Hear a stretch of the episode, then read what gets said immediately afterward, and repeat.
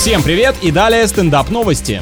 На западе Лондона сдают в аренду студию, попасть в которую можно только через окно. Жилье чисто для Карлсона или профессионального форточника. К проему на первом этаже приставлена лестница, по которой и можно попасть внутрь. Стоит такая квартира тысячу долларов в месяц. Это дом для настоящего жителя мегаполиса, который ценит каждую секунду и у него нет времени на подъездные прогулки. Сразу в окошко и уже идешь к метро.